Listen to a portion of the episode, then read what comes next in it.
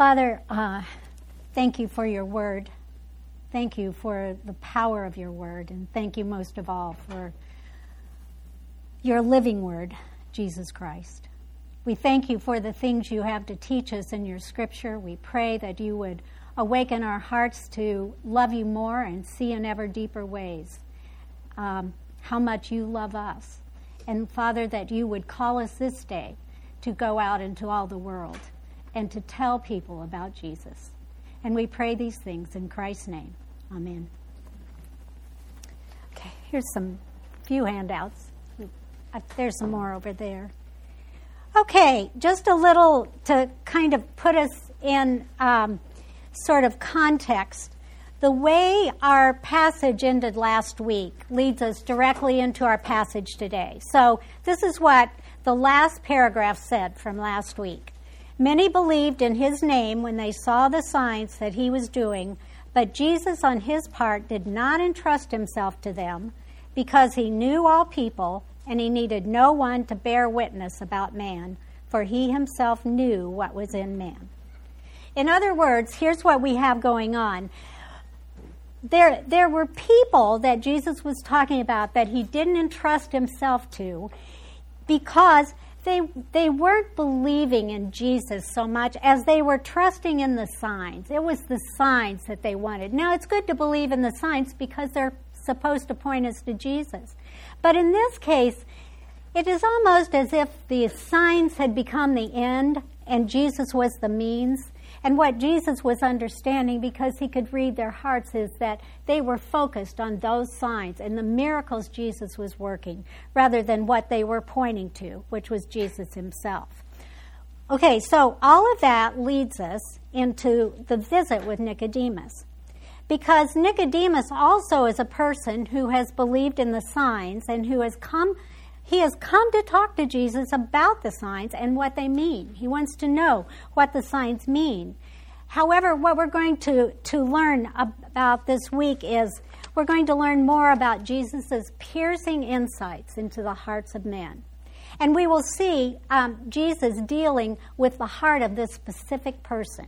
And then next week we'll see that again. And so what we're going to find today is that we're going to see that Jesus, in fact, knows more about Nicodemus than Nicodemus knew about himself.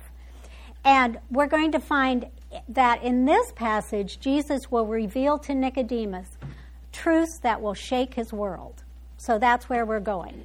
And at the end of what we're going to talk about today, we're going to spend a little more time than usual on application. So when we get there, we'll talk about that.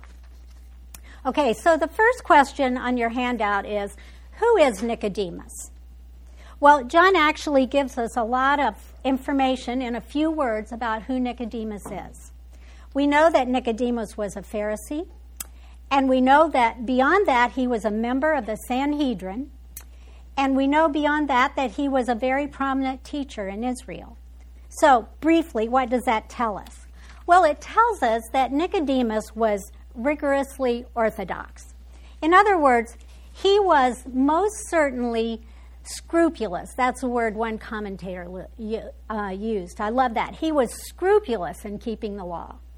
Now, I want you to understand how scrupulous he was, because this isn't just talking about the written law in the Old Testament. No, the Pharisees depended a lot on the Talmud, and in particular the Mishnah. I may not be saying that right, but it was writings from that had gone on for generations during Old Testament times that were written by rabbis that would tell people what the law looked like lived out. It would tell them, it was a commentary of sorts on the law. And it would carry such things as this. It would carry it would tell people how far they could carry something on the Sabbath, and we see that in the scriptures. We see that when the layman picked up his bed, that he got in trouble because he was carrying it on the Sabbath. It would tell all kinds of things, but here's just an example of how ridiculous it could get. If a man had a sore throat on the Sabbath, he was allowed to drink apple cider for that sore throat, but he couldn't gargle with it. So it was that kind of scrupulous law that these were just intricate rules about how you could more righteously keep the law. So, and a lot of these laws had to do with keeping the Sabbath holy. So what we see in that understanding is that it was an externalized religious understanding of what the law was doing, instead of that the law was meant to do something in our heart. Okay, beyond that, Nicodemus was a member of the Sanhedrin, and what this meant was that he was a ruler of the Jews, and so he helped decide who was guilty of breaking the law, what was lawful, what sort of punishment should be meted out. And we're going to see that as we come to Jesus's trial about the Sanhedrin will be bringing these laws to bear that they had. And then we know also that Nicodemus was a teacher of the law. And so those were very important things that we know right away about Nicodemus. Now, next week, interestingly enough, we're going to look at Jesus, whom will meet with the Samaritan woman. And she is going to be the complete opposite from Nicodemus. And we're going to see how Jesus deals with her. Because, you see, she was immoral, and she was religiously ignorant. And so we have these two opposite people. So we'll talk about that next week. Okay, so the next thing that we want to look at is, what did Nicodemus think he needed to know? Why did he come to see Jesus, do we think? Well, we don't know for sure, but we can imagine. First of all, how does he address Jesus? Well, he addresses Jesus as Rabbi. And Rabbi, that's an honorable title. Nicodemus was a rabbi, and it was honorable because Jesus hadn't been taught in the way that most rabbis were taught. So it was an honorable title. But one of the things that probably, it's interesting that he doesn't ask Jesus if he is the prophet who has come. He doesn't ask Jesus if he's Elijah. No, he just addresses him as Rabbi. And it's almost as if he's putting him on the same level as himself. Rabbi to rabbi kind of thing is where we start out. And then he says, we know. And the question is there in the commentaries, was Nicodemus just hiding behind the we, or was he really representing a group of people? And if he was, we don't know who those were, but most likely he was. Okay, and so he goes on to say, okay, Rabbi, we know that you are a teacher come from God, for no one can do these signs that you do unless God is with him. And so right away we get the feeling that Nicodemus wants to know more, that he wants to know who Jesus is and what his purpose is. And so that's what we hear from Nicodemus. And all of a sudden it's almost like Jesus just breaks in. He just kind of breaks in because Jesus knew what Nicodemus really needed to know. You see, Jesus was seeing his heart, and Nicodemus did need to know Jesus, he did, but he was asking all the wrong questions. He was seeking all the wrong information. And so abruptly, Jesus changes the subject. And he says to Nicodemus, "Truly, truly, I say to you." And that means, amen, amen. That means, listen up. What I'm going to say is of momentous importance. That's kind of what those words meant at the beginning of a sentence. And it was just to awaken the hearer to listen carefully. And so what does Jesus say? He says, unless one is born again, he cannot see the kingdom of God. As a little parenthesis, we've already gotten a taste of this from the prologue, because in John 1:12 and 13, Jesus says, the prologue says this, but to all who did receive him, who believed in his name, he gave the right to become the children of God, who were born not of blood, nor the will of the flesh, nor the will of man, but of God. So we've had a taste that we're going to hear about that. And here we are. John is unfolding this to us. Unless one is born again, he cannot enter the kingdom of God. And I want you to note, too, that imagine what a complete paradigm shift this would have been for Nicodemus. Because Jesus is now saying, he says, unless one is born again, he is saying new birth is absolutely necessary if you are to see the kingdom of God. And you have to understand that the Jews were looking for a kingdom to come. They were looking for a king to come. They were looking for this new time that was coming. And Jesus is saying, unless you are born again, you cannot even see the kingdom of God. There is no other way available to you. And he is saying, you cannot see these things because they are spiritually discerned. So Nicodemus must have been completely shaken by this, because it made no sense to him. Nicodemus, who came to Jesus as this monument of a learned teacher of the scriptures, and he is now at a complete loss. He didn't argue with Jesus rabbi to rabbi and say, well, if you go to such and such a passage, you'll find there. It wasn't any of that. The only thing he could answer at this point is the only thing he could do is complain about the irrationality of Jesus' statement. How can a man be born when he is old? Can he enter a second time into his mother's womb and be born again? It's as if he is saying, what? This makes no sense. What are you talking about? And so then Jesus says the same thing in a little different way. He says again, truly, truly, amen, amen, I say to you, unless one is born of the water and the Spirit, he cannot enter the kingdom of God. So again, Jesus is expressing the absolute necessity of the new birth, but this time he tells Nicodemus what has to happen to him.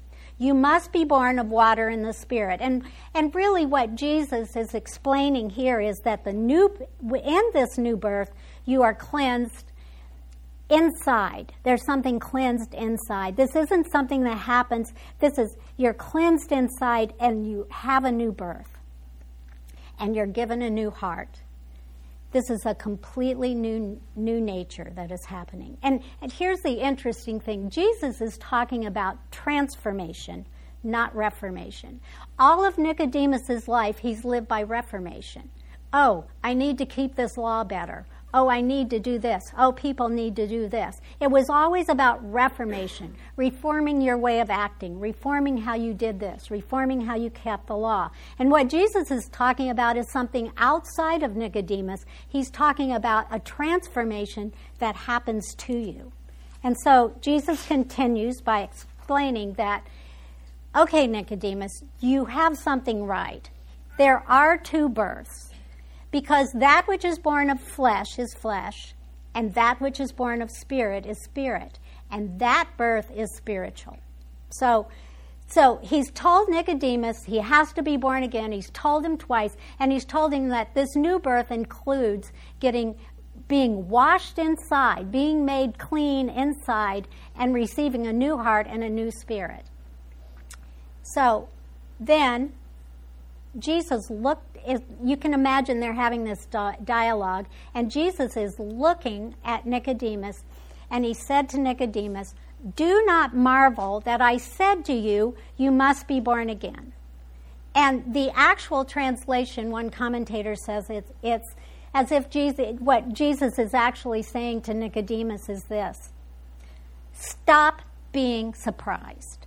Stop being surprised. And also, we need to note that all of a sudden, Jesus switches to the plural, because he says, Nicodemus, do not marvel that I said to you, you must be born again. And what he's talking about is everyone. Everyone must be born again. I'm not just talking about you, Nicodemus. I'm talking about that in order to see the kingdom of God, in order to enter the kingdom of God, you must be born again. That includes everyone. No exceptions. Okay, so, and then Jesus goes on. He's going to tell him more. He has more information. So he's given him all this information, and he says, this is how it happens, Nicodemus. It's not like fleshly birth. It's like this. When the wind blows where it wishes, and you hear the sound, but you do not know where it comes from or where it goes.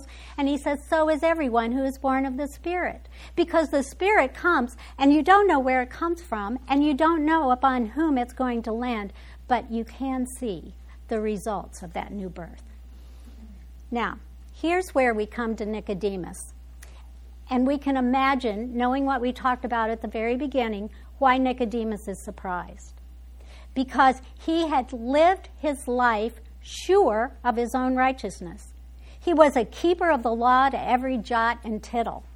And now Jesus is telling him he needs to be completely transformed. He needs to be cleansed and given a new heart. And he is telling him, Nicodemus, you can't do this. You thought you could keep everything and earn your way to heaven. You can't do this. This is not something you do. This is something that happens to you. And his answer to Jesus at this point is, how can these things be? How can these things be? Now, at that point, it seems a little bit surprising because Jesus rebukes Nicodemus. And what he is, I think he probably is causing Nicodemus to examine himself, because he says to Nicodemus, are you the teacher of Israel, and you do not know these things? And he uses the. Are you the teacher of Israel, and you do not know these things? You are the one who should be teaching these truths. And implicit in this rebuke that Jesus gives to Nicodemus is, Nicodemus has to realize, I'm not understanding anything you are saying. And if he thought further, he must realize, I don't have spiritual eyes to see. You're saying things I cannot understand. And at that point, we hear no more from Nicodemus. But Jesus goes on in this monologue and continues talking to him. And so here's what he says. He says again, amen, amen. And he says, we speak of what we know and bear witness to what we have seen, but you do not receive our testimony. Now, there are several different thoughts on who the we are. Some people think it's the disciples. Some people think it is the people, just different people. I don't know. I forget who all it is. But I believe, I don't know. We talked about this in leaders group, but it just seems to me and several commentators and Kathleen Nielsen that this has to be referring to the Trinity. That Jesus is saying, we know these things. We speak of what we know. We bear witness to what we have seen, but you do not, and you again here is plural, you do not receive our testimony. And he's essentially saying, what we are saying is the absolute truth. I can tell you this is the absolute truth. And then he goes on, Jesus goes on, and he says, if I have told you earthly things and you do not believe, how can I tell you heavenly things? And earthly things seems to refer to the realm of this present life, things that are earthly, things that the teacher should have understood as the teacher of Israel. And actually, it's talking about the necessity of new birth. And we looked at, in our homework, such passages as Ezekiel 36, where it says, and this is speaking of God doing this. He says, I will sprinkle clean water, I will give you a new heart, and the Spirit, my Spirit, will be upon you. And so the idea is Nicodemus is so surprised he can't even understand anything that's being said, but he should have understood this. And after Ezekiel 36 comes into Ezekiel 37, which is what? It's the valley of the dry bones, where Jesus comes and the bones rise up. But it was absolutely dead and the bones rise up. And so this is what he's telling Nicodemus. And he says, so you don't understand these things that you should have known. How shall then you believe if I tell you heavenly things? But heavenly things are the things that Jesus is about to unfold. And he says this. He says, no one has ascended to heaven except he who descended from heaven. In other words, what Jesus is saying is, this isn't about someone going to heaven to get information. It isn't about some prophet receiving information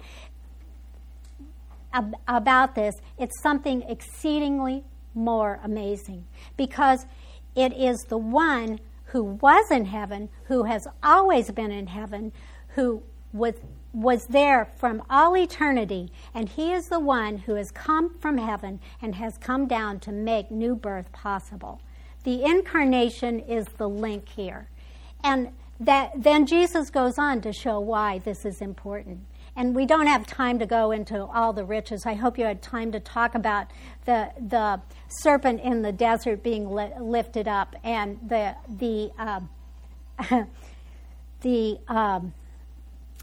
and Jesus being lifted up on the cross, because Jesus is giving this comparison of the Son of Man being lifted up with the story from Nicodemus. And what needs to be pointed out here is that God the Son is on the cross. That God the Son, who had eternally been in heaven, has come down, and not only that, he is going to be on the cross. And that is how it can be, Nicodemus. That's how it can be. That is how you can have eternal life. It is because I have come down from heaven, and that I will hang on the cross. And all you have to do is to look upon me and believe that I have carried your sins for you, that I have paid for your sins. New birth does not occur without the cross. It cannot occur without the cross. The Son of Man is lifted up on the cross that whoever believes in him may have eternal life. And Nicodemus, everyone who believes in him will enter the kingdom of God. Now, that is amazing. That is what Jesus is teaching here. And I think it should be here that we should all say, how can this be? Because this is an astonishing thing. And so so now John is going to unfold this and expand our understanding even more. And it begins with the unspeakable love of God. And this is what he says. What is the reason, first of all, that God would make eternal life available for rebellious sinners at such a cost? And the answer that John gives us is because God loved the world. And that is the measure of the love that he has for us. The measure is in the cost of the gift he gave. And the cost of the gift he gave his only Son, that whoever believes in him should not perish, but have eternal life. And one of the commentators said that word, that he sent his Son, he gave his Son, that word actually means he surrendered his Son. And we talked about this in leaders group, and just how it is. I think we just kind of think God just sent his Son. He just sent his Son. But this carries the idea that God surrendered his Son. That this wasn't something that he just did without thought, that God was surrendering his Son. He was sending his Son to this dark world, and he knew what was going to happen. And God knew he was going to put his judgment on Jesus Christ. And God sent his Son, and that's how much he loved the world. And John is saying he loved the world to that measure. He gave his only Son, that whoever believes in him should not perish but have eternal life. And he goes on and he says he gave him not to condemn the world, because what was it? It was already condemned. There was no hope. There was no hope anywhere in the earth. But he sent his Son not to condemn the world, but that world, that rebellious world, might be saved through him. And my friends, the only reason you and I can understand those things is because we have been given new eyes. We've been given a new heart. We have the Spirit of God. We have a new nature inside us. That is the only reason we believe. It is nothing we do. There is nothing that we have done. It's because God sent his Son. It's because God so loved the world, which brings us to our application. Because there lies before us this world in darkness. And it's a world that rejects such a God and such a Savior and such love. And there are many who will not enter the kingdom of God. We already know that. There are many who will not. However, there are those who will believe, but they have to know. And how beautiful are the feet of those who bring good news. This is an interesting thing. I've just been really moved by all of this and by things that have been going on. I'm going to tell you that in a minute. But do not think I'm saying this because I love to share the gospel, because I am the worst. And I have so often turned away from opportunities to share the gospel because I didn't want to embarrass anyone, because I wanted to be loved by someone, because when I heard someone say that we care more about how people judge us than how they will be judged on the last day. That's me. That's who I am. And here's the thing. This has just been happening in the last year, that God has been working on my heart about this. I started praying about this about a year ago. And this is what I finally decided, because I had tried. And I realized that what I needed to do is that I needed to ask the Lord to let me care enough to share his love with people. That it wasn't about a law. It wasn't about, oh, you have to share the gospel and feeling guilty about that. No, it was about loving people enough, about loving God enough that I want him to be glorified, about wanting people to hear this gospel. So, I have been praying for that heart of love. Well, twice in the last month, I've been given opportunities to share my faith, and these are out of nowhere opportunities. And you know what? I was faithful. Did I do it perfectly? No, I did not. Did they accept Christ? Not yet. Will they? I don't know. I can't read their hearts. I do believe seeds have been planted, and I have been praying for those people. But that's part of the freedom that God gives us. I can't change hearts. And so I can love that person enough to tell them about Jesus. But God must change their hearts. They must be born from above. And I can't read hearts, so I don't know what the outcome will be. But I will continue to try to be faithful. Will I always do it? No. I really won't, but I am praying, and I am praying, and I am praying that God will continue to give me the courage and the trust and the faith to share. And maybe someone else will come along to those people and water the seeds. I don't know. What I do know is this, that God so loved the world, he gave his only son, that whoever would believe in him should not perish but have eternal life. I have to want people to hear that. I have to realize that that is the choice. It must be love that drives us to tell people. Love for God and love for others. Here's what I want to say is evangelism is hard, and it's becoming even harder because the world is becoming darker. And what we as Christians have to say is anathema to people, because they see us as people who believe these things and they think we're ignorant. And it happens. But you see, we need to tell them, because we don't know what God will do in their hearts. We have no idea what God will do in their hearts.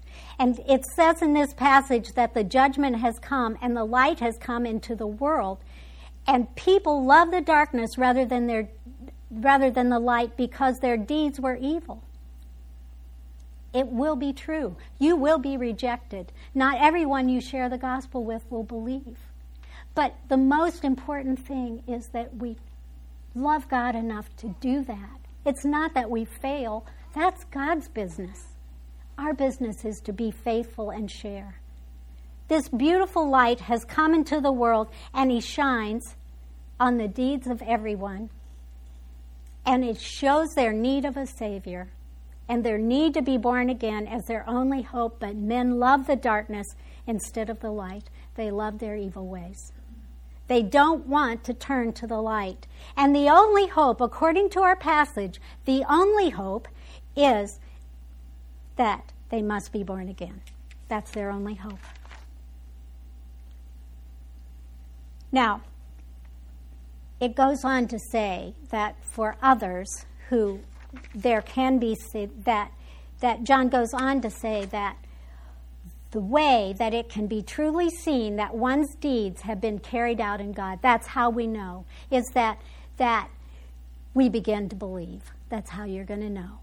It's not because they immediately, everything about them changes. Sometimes that happens. It may be slow. We don't know. But what John is saying is when one turns to God, it is because God has caused them to be born again, and they have looked on the one who is lifted up for them. It wasn't their works. It was his works. It was the beautiful one who went to the cross for them. And when they look at the cross, and when we look at the cross, it tells us two things. It tells us the cross, we look at the cross and it says how much, how evil we are, how rebellious we are, and what the cost of our sin is. Because Jesus had to hang on that cross. Jesus had to come from heaven. There was no other way. God had to surrender his son. That's the cost. But the other part of it is Jesus would pay it. And the price that he paid was an infinite price. And it covers every sin. It covers every one of our sins. So, we are being sent now into the world to love the world with this glorious truth. And we have to remember that there's only two alternatives, genuine faith or defiant rebellion. And there, for those who believe, there is eternal life, and all that encompasses eternal life forever and ever and ever and evermore, or there is looming judgment, and the wrath of God remains. Why does the wrath of God remain? Because they do not accept the Son upon which God poured his wrath in their place. That's what we have to believe. The wrath of judgment fell upon Jesus. If you don't believe in Jesus, then your sins remain on you, and the wrath of God remains upon you. He's asking you to let Jesus bear the weight of your sin. God's love is infinite, loving, giving, unchanging. Darwin called it the unstoppable goodness of God on the move. That's what's going on. And we can now say, as he is sending us, we can say with this glorious truth, Amen, Amen. For God so loved the world, he gave his only Son, that whoever believed in him should not perish, but have eternal life. Let's pray. Father, would you awaken our hearts to love people that much, to share? Why is it so hard? I don't know, Lord, but it is. Would you awaken our hearts with new love to share that beautiful truth that you have caused to be alive in us? How can we not want to do that? We pray that this church and that Trinity Church would be people who love to tell of Jesus. And we pray these things in Christ's name. Amen.